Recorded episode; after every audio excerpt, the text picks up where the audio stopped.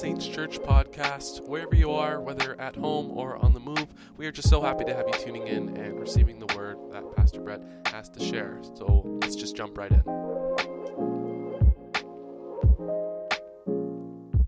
We are in a brand new uh, series. We started it last week. It's called Brick by Brick. Just turn to your neighbor and say, Brick by Brick. Brick by Brick. And um, If you missed last week, then not a problem. Head on. Uh, in our weekly email every single week that we send out on Tuesdays, uh, that's the hub of all the information in our church. It comes out every single Tuesday, and we throw some bonus uh, Friday emails in there. But you'll find links to last week's message, and uh, you'll be able to keep caught up and, and all the great things that are happening. We've got another episode of our podcast coming out this week. So you're going to, if you got questions about the church, that's a place to answer it, that's a place to connect. And we'd love to do that. That all happens in our our weekly email that comes every Tuesday. And if you're signed up for a seat today, we've already taken care of that, and you'll be getting your first email this Tuesday. All right, as we dive into the Word, uh, I've got a very simple message today. It's called The Blueprint for Breakthrough the blueprint for breakthrough. So if you're taking notes, uh, that's a great place to start. If you're sitting in the lower bowl, you can take notes on your phone. If you're in the upper bowl, you got all the light on and you can write those things down. The blueprint for breakthrough. And we're going to start in the book of Proverbs. There's nothing like a proverb to start us off. Proverbs 24, 5, 4. Wow. I'm reading it out of the Amplified uh, version. It's verses 3 and 4. It says, Through skillful and godly wisdom, a house, a life, a home, a family is built. And by understanding, it is established on a sound and good foundation. And by knowledge, its rooms are filled with all precious and pleasant riches. There is a process by which we build our lives. There is a process on how we build and we construct every part of our being, our, our, our family life, our work life. Maybe you're building a business. There's a, there's a way. And can I tell you, there's two ways there's your way and there's God's way. We believe that the scripture is filled with timeless truths for everyday life, that, that, that this book and these words are more than just words written by a collection of over 40 authors. These are the words of God, breathed and inspired, and that on every page, not only do we find hope in life, but we find Jesus, and on every page, we find a blueprint for our lives. So, as we're in this season right now, we know that there is a way, that there is a process, that there's a skillful and godly wisdom that's required to build a house, a home, a family, a church, a business. And by unlocking that understanding, there is a revelation that comes to us. And now that's a word that we don't use a lot, but there's this understanding that settles in. And oftentimes we think we need to understand ourselves more. The truth is, as we begin to learn more and know Jesus more on a personal level, the more we learn about him, the more we learn about us. Because he handcrafted, created us, he knit us together in our mother's womb, he put us together. Brick by brick, he put you together. And brick by brick, he wants to build your life, build your home, build your family, and build his church. So, as our understanding in him grows, we learn how we live life we learn how to love. And my life can look more and more like Him. And by knowledge, my life, the rooms of my life, the different areas and spheres and sectors of my life are filled with all pre- precious and pleasant riches, which is, if we look at Ephesians 3:20, the benediction written by the Apostle Paul, is exceedingly abundantly more than I could ask, think, imagine, or dream. The truth is, Jesus wants more for you in your life than you want for you in your life. Jesus believes in you more than you believe in you. Jesus has a purpose for you that is so much greater than the scope of what you are considering right now, because the scope of what you are considering right now is your idea, but God has a different idea for your life. Isaiah 55 says that God's ways are higher than your ways, His thoughts are higher than your thoughts. So when I think about my life in the way that I think about my life, I think my thoughts for my life. But when I, my understanding of Jesus, when my relationship is deepened and my connection is stronger, I start thinking God thoughts about my life. And that reframes things. See, the way Jesus looks at things is different than the way I look at things. Yesterday, I did a, a COVID wedding, which is exciting. There's nobody there, it was live streamed. Did two ceremonies to fit people in. Never done that before. But in 1 Corinthians 13, it says, Love keeps no record of wrongs.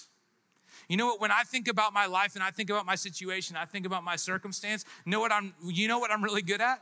Keeping score right? I'm really good at keeping score. I'm really good at knowing who said that thing to me or who did that thing or who went on social media or who sent me that message or who submitted that comment card. I'm really good at keeping score, right?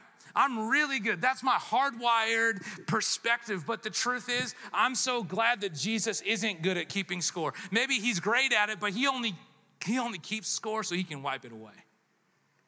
See, my kids have this air hockey table, and we love to play air hockey.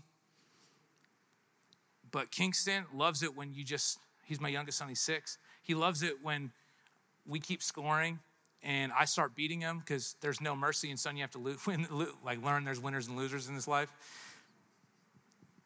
It's a joke, people. It's all right. But what he loves to do when I start to pull ahead is he loves to pull the scores back to zero. He's like, can't we just enjoy? Enjoy it. I wonder if you would find more fulfillment in your relationships if you stopped keeping score. And you thought about your relationships in the way that Jesus thinks about you. See, I'm so glad that He's reframing our understanding. We're in a season right now where we're actually rebuilding. We're in a rebuild. We understand this as Oilers fans. We've been rebuilding for years.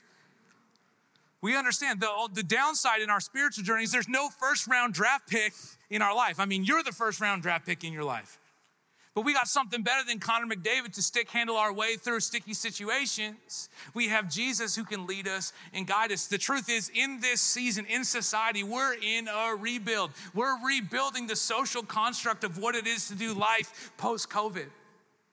You're having to rebuild relationships and friendships, careers, businesses. You're having to rebuild, guess what? Church. All these things are in the midst of a rebuild. So we have a choice to make. Are we going to rebuild them on our ideas or our ideologies, or are we going to rebuild them on Jesus, who is a strong and a firm foundation? That's the choice that we have to wrestle with. That's what we have to decide.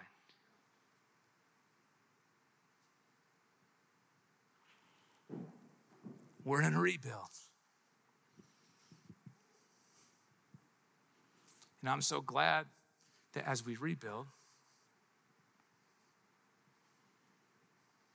that I get to make a decision to live like Jesus, to think like Jesus, to follow Jesus one step at a time. Because when I think like Jesus, I learn to be a person of grace and a person of peace because Jesus Jesus is set out to reframe society in such a way. See, here's what he's doing. Everything that, that, that is going on outside of these walls that you see on the internet, that you deal with in your conversations with broken relationships, people divided by mass or no va- mass vaccines or known vaccines. The truth is, we have the ability to reframe all of those conversations because with Jesus, there's a way of grace and there's a way of peace. And you see, I'm so glad that Jesus says, you know what? With me, there is no such thing as cancel culture because because if there's anyone who had the right to cancel me, it was Jesus Christ. When he looked at my sin, my shame, iniquity, he looked at the score. He said, You know what? I'm going to wipe it clean so that you can have hope and you can have life and you can have freedom. I wonder what might happen in your family, in your home, in your job, in the office if you started canceling the score out and you said, You know what? I'm going to look at you the way that Jesus looks at me and I'm going to look at you as forgiven. There is an epidemic that's plaguing our society, and it's unforgiveness. It's not COVID, that's here too. But it's unforgiveness. Because my life is defined by navigating and moving around and working around those broken relationships instead of leaning in and looking the way that Jesus looks. It says, You're worth it. I love you. I believe in you, and the best is yet to come. Come on, is it just me in here today? Yes, it's just me in here today. All right. Come on, DeAndre. It's just me in here today. okay, so we're looking, um, that, that's all not in the notes. So we're, we're looking at Nehemiah and we're looking at Ezra. So, important things to us to know for my Bible scholarly type people is that the stories of Ezra, Nehemiah, and Esther are all deeply interwoven. The order is actually a little mixed up. If you were to look at, look at it more chronologically, it would be Ezra, Esther, Nehemiah. There's a long time when Ezra and Nehemiah were actually considered as one book, and it was what God was doing, get this, in three waves to restore his people. So they faced three waves. And with each wave, he focused on a different area and he rebuilt something different. Now, for historical context, the Israelites were a captured and oppressed people. They were captured under uh, Babylon and they were taken away. That's the book of Daniel. And they were taken away, the best and the brightest. There's a big brain drain, and they were, they were just living under the oppression of that government. That government falls. God then uses three distinct kings Persian kings to move forward his will, his plan, and his purpose. Somebody needs to hear this today that when you think that things are insurmountable and that things can't happen and there's too big of a power structure or a construct in place, I need to remind you that in Ezra, Esther, and Nehemiah, God spoke through three Persian kings, people that weren't even following him to move forward his plans and his purpose. I believe there's some of us in this room, there's people within your sphere that you think are against you that are, God is actually going to use to move move forward His plans that He has for you in your life.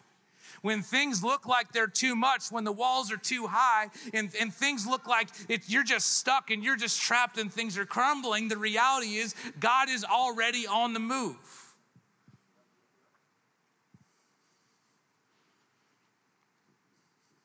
Nehemiah chapter 1. In this last wave, the Israelites have tried for basically a century or so to rebuild. Rebuild Jerusalem, rebuild the city of God. In their minds, the city of God was special, it was emblematic, symbolic of a promise. And they just kept trying and they just kept failing, but God was moving things forward brick by brick. Nehemiah, what I love about Nehemiah, sorry, so much context. What I love about Nehemiah is that he's just an average guy. He's a guy who worked a job in another country, he's an expat. A guy who worked his way up through governmental administration to eventually be at the right hand of the king, but not at the right hand of the king in the way that you would suspect. So he was a cupbearer, and the cupbearer had a really simple job take a sip of the drinks of the king's cup before he drank it, and if you died, well, the king wouldn't drink it. and if you lived, he'd take a sip. So you lived in this place of like every day could be my last. And I think that's what's so compelling to me about Nehemiah. The construct of his thought process was all right, Jesus, I'm going to trust you. And I'm going to trust you every single day that I go to work. And I'm going to trust you every single time I pick up that cup. And I'm going to maximize every single day because every single day could be my last. So Nehemiah, this guy who works in government administration, hears this news from back home. It says, Things are not going well in Nehemiah 1, verse 3. For those who return to the province of Judah, they're in great trouble, in disgrace. The wall of Jerusalem's been torn down, and the gates have been destroyed by fire. When I heard this, this is Nehemiah speaking, I sat down and wept. In fact, for days I mourned, fasted, and prayed to the God of heaven. Have you ever been hit with that kind of news? That kind of news that just kind of takes your breath away. Have you ever been in that moment where you're not even all that emotionally invested, but it just kind of hits you like a ton of bricks? Nehemiah hasn't ever lived in Jerusalem. He just knows that there's a promise of God.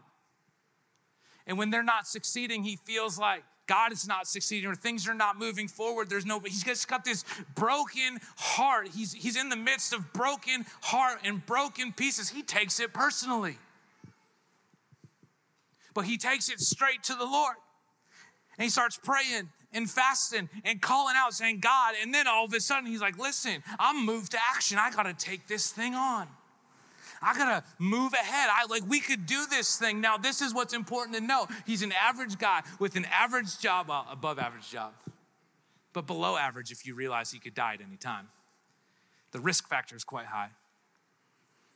And all of a sudden, something starts stirring inside of him that this thing that God wants to do,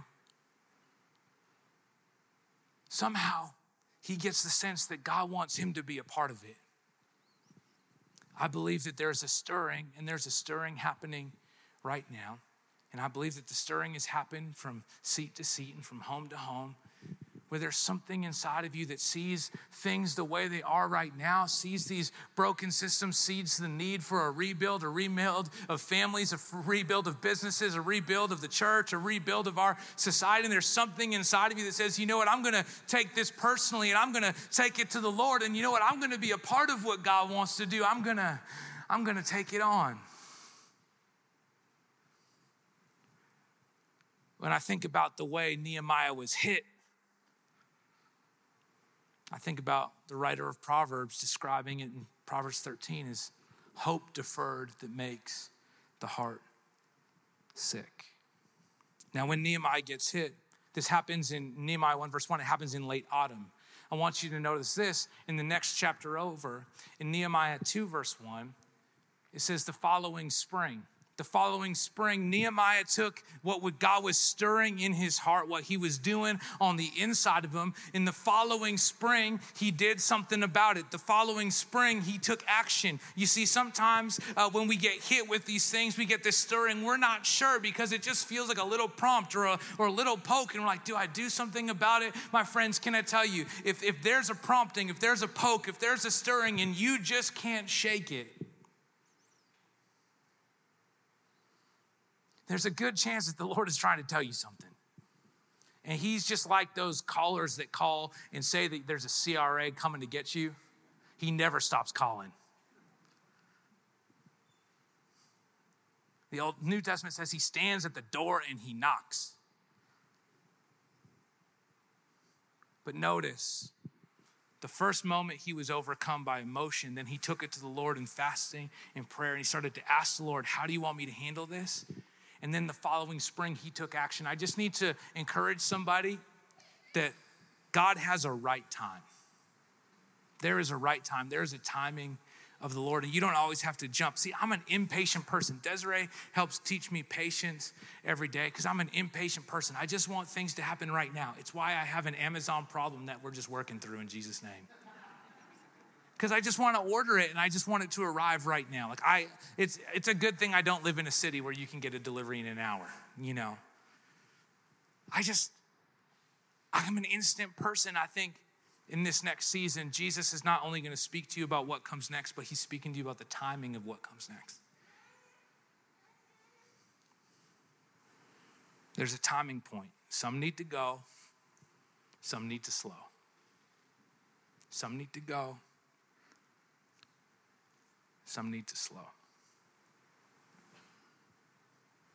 Let's go to the all the way back to the Old Testament. Let's go to Exodus. And we'll go to chapter 5. We're going to go to Exodus chapter 5. And I only want to put this in because we're talking about building our lives one brick at a time, brick by brick. That Jesus is going to build our lives and build his church do things which are deeply interwoven. See, it's so funny when we think about, well, he's going to build my life and he's going to build the church. Don't you realize that they're the same thing? That you are the church and that when he builds his church, he builds your life. So in Exodus chapter 5, Moses is trying to uh, get Pharaoh to let his people go. And Pharaoh says no, and Pharaoh has a temper tantrum. That same day, Pharaoh sent this order to the Egyptian slave drivers and the Israelite foremen Do not supply any more straw for making bricks. Make the people get it themselves, but still require them to make the same number of bricks as before. Don't reduce the quota. They needed straw as a key ingredient to make their bricks because when they use straw, it causes the other uh, ingredients to set and to dry faster. They could build more and they could build faster if they had straw as a binder and as an ingredient to dry everything else out. When they didn't have it, they would fall behind because the clay itself would take too long to dry. So Pharaoh is just digging it in. He said, Listen, I'm coming to get you and I'm coming after you, and you keep it up. Listen to what he says here. He says, They are lazy. That's why they're crying out. Let us go and offer sacrifices to our God. That's why they want to go worship because they're lazy. Load them with more work, make them sweat. That will teach them to listen to lies. Listen, There are times in this next coming season when we are rebuilding our church and our lives, brick by brick.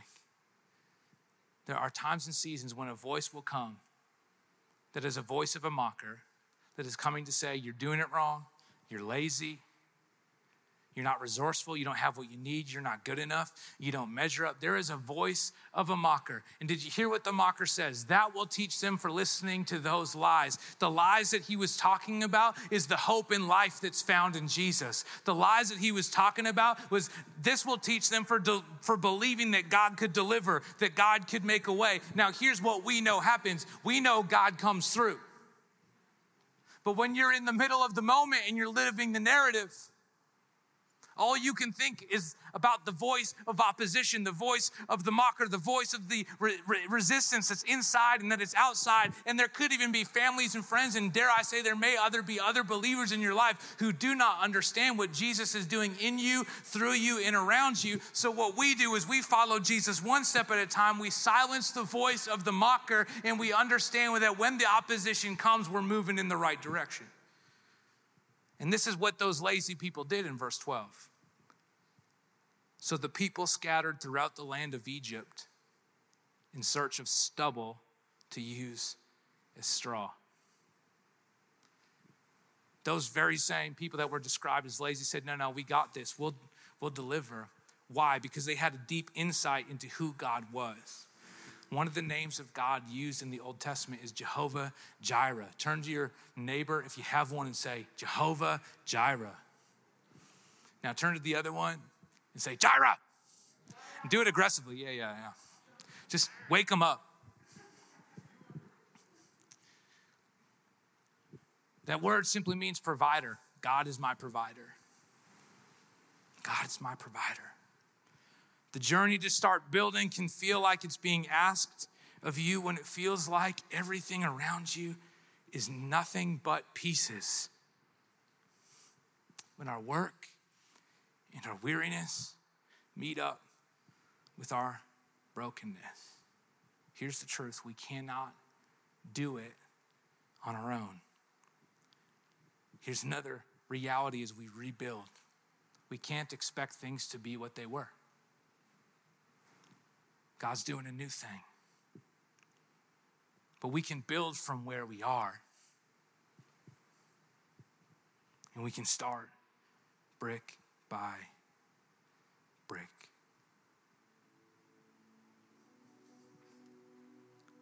The theologian George Van Pelt Campbell, what a name, GVP. He says the books of Ezra and Nehemiah are a spiritual, scriptural manual, get this, for revival. The books of Ezra and Nehemiah are a scriptural manual for revival. Revival happens in those who are already believers when we rebuild our lives on Jesus, when we build our church around Jesus, brick by brick, we put the pieces back together when we understand that we are not enough, but with Jesus, He is more than enough. He starts stirring something in our hearts, He starts moving in our hearts. George Van Pelt Campbell goes on to say that the books of Ezra and Nehemiah show that there is a building of momentum through the generations. That if we build a church that looks like Jesus and sounds like Jesus, it's a generational church. And we might not agree all on everything, and we might not have the same preferences for everything, but this one thing I know that we love Jesus and we're following Him one step at a time, and all we care about His presence. And all we care about is more of Him in our lives and in our church. And we can agree to disagree on a lot of things. We have essentials and we have non essentials. But what we can agree on is this that you can find hope, life, freedom, healing with Jesus. And every time we gather and we rebuild this church and we build our lives on Jesus every single time, we declare that this is a place where anyone and everyone can discover the hope and life that's found in Jesus.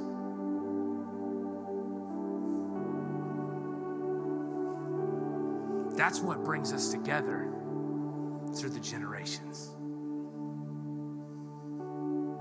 Where do we start? Anyone interested? Where do we start? Where do I sign up and where do we start? Let's go to Ezra 3. Ezra 3. Remember, this is a scriptural manual for revival.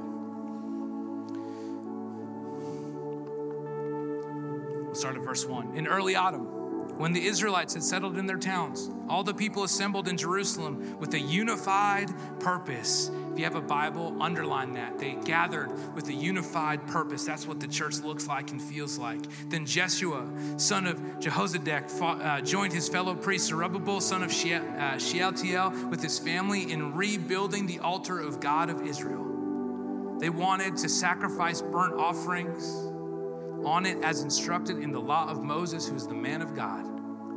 Even though, underline this, even though the people were afraid of the local residents, they rebuilt the altar at its old site. Then they began to sacrifice burnt offerings on the altar to the Lord each morning and evening. Even though they were afraid of the local residents, even though the voice of the mocker was stirred up, even though the voice of the mocker was activated, they rebuilt the altar on its old site. Here we go. Three points, okay? Rapid fire. The blueprint for breakthrough. Are you ready? If you're ready, say, I'm ready. Number one, build the altar. Build the altar. What's an altar? In scripture, they would take stones and rocks and broken pieces and they would assemble into something that they could burn an animal on. This was a sacrifice that was made to God for a significant reason. He would move them. It was an act of worship, it was also an act of thanksgiving, it was also an, a memorial act. They would build these altars of stones in places where God did something significant in their lives. I think we have lost this practice because we didn't understand how it translated to the 21st century. But how, where do we start? We build an altar. An altar is a place of sacrifice, surrender, and thanksgiving. It's a personal place, it's a place of intimacy and worship. It's a place where we remember. How do we do that in the 21st century? First, you create time in your schedule. Second thing, you write it down. Because here's what would happen in the natural in the Old Testament they would be walking down one way, they'd be headed west on the road, and a family would be headed to the market. And the son would say to his dad, Dad, what's that pile of stones over there? And he would say, Oh, that's the altar we built. Do you remember when your grandma was sick? Do you remember when we needed a miracle? That's the altar that we built over there. God, what happened? What happened when you did that? When we did that, God came through. This is the way that God showed his faithfulness. Every time they walked by the altar, they were reminded of the goodness of God. The blueprint for breakthrough starts with building the altar. Write it down. What are you believing for on this day, today? I'm believing for this. And then when God comes through, write it down. Because when you get down the road and the voice of the mocker comes to say, I can't believe you believing Jesus in this season through after all we've been through, after all you've gone through. You say, No, no, I look back to the altars and the markers and I remember and I express my thanksgiving because God came through. When everything feels like it's in pieces, one of the first things you and I should do is gather those pieces together and build an altar and offer it to God. We bring our brokenness, our pain, our pride, our success day by day, brick by brick, morning and evening. And we surrender everything to God. Second thing, invite Jesus to be present in your pieces. Invite Jesus to be present in your pieces. You know, there's a part of our humanity that says, but I just want to make God proud. I want Him to be proud of me. I want my parents to be proud of me. I want my whoever, my friends, my family, my kids, I want them to be proud of me. And so we wait until we've cobbled together our broken pieces and we actually live wounded and we live broken, but we put on this veneer of strength. I wonder what might happen if I understand that Jesus already loves me and he already likes me, and I bring him my broken pieces, and I invite him into the midst of my brokenness. These are the words of Jesus to you today. In Matthew 11, 28, come to me, all who are weary and carry heavy burdens, and I will give you rest and rest for your souls. I know you think you can find rest for your soul scrolling on Instagram and going down a TikTok rabbit hole, but you don't find rest. You just find comparison and anxiety. I know that you will find, you think you will find rest if you could just get to Hawaii or anywhere outside of this country. I promise you, you'll find a vacation, but you're not guaranteed to find rest for your soul. I know that you think if you go to the mountains and just hike one more time, you'll find freedom. The truth is, you'll find nature and you'll find God's beauty, but you only find rest for your souls in Jesus when you let go. I let go of my ability to control. That's why in the Lord's Prayer, he, He's trying to actually teach us how to trust Him in the smallest details. Did you catch this? This is New Living Translation, Matthew 6. Give us today the food we need. He cares about your meal plan, your grocery shopping. Forgive us our sins as we forgive those who sinned against us. He cares about the state of your soul. And don't let us yield to temptation, but rescue us. Jesus cares for you and how you're doing. Come on, He doesn't need you to be tough, He just needs you to trust. Third thing, are we still awake? No, we're not awake. Okay, third thing. It's going to seem counterintuitive. Third thing blueprint for breakthrough. Set your affection on building his house, his house, and not just your own. Set your affection on building his house and not just your own. Earlier, we talked about not just thinking your thoughts about your life, but thinking God thoughts about you and your life. I wonder what might happen if you also started thinking God thoughts about your family. First Chronicles 29 says, Moreover, because I have set my affection on the house of my God, I have given to the house of, of, my God over and above all that I have prepared for the holy house, my own special treasure of gold and silver, my time, my talent, my treasure, my resource. I set my affection on building his house. Why? Because this is what I've learned. This principle, more than anything else that I have shared with you, has changed my life more than anything else. And all I can do is, in this moment, speak from my experience.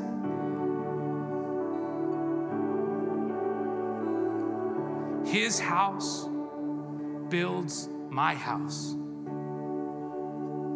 His house builds my house.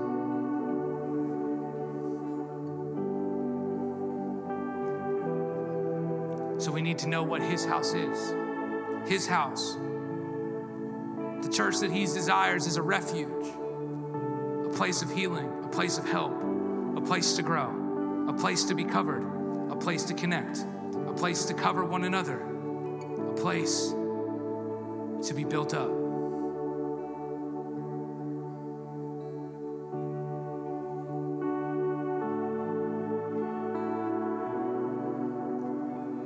Think that if we just get our house in order, if we just get our families going together, we just get our career sorted, then we'll come back around and, and then we'll, you know, we'll revisit the idea. But I wonder what might happen if we just put Jesus first. Say, your house first. Because if I build your house, you're going to build my house. Joshua 24, as for me and my house, we're going to serve the Lord. The blueprint for breakthrough. We build the altar, then we build the temple, then we build the walls. When we build the altar, we redig and we rebuild a place of personal connection. When we build the temple, we build the church. And when we build the walls, we build our lives. Come on,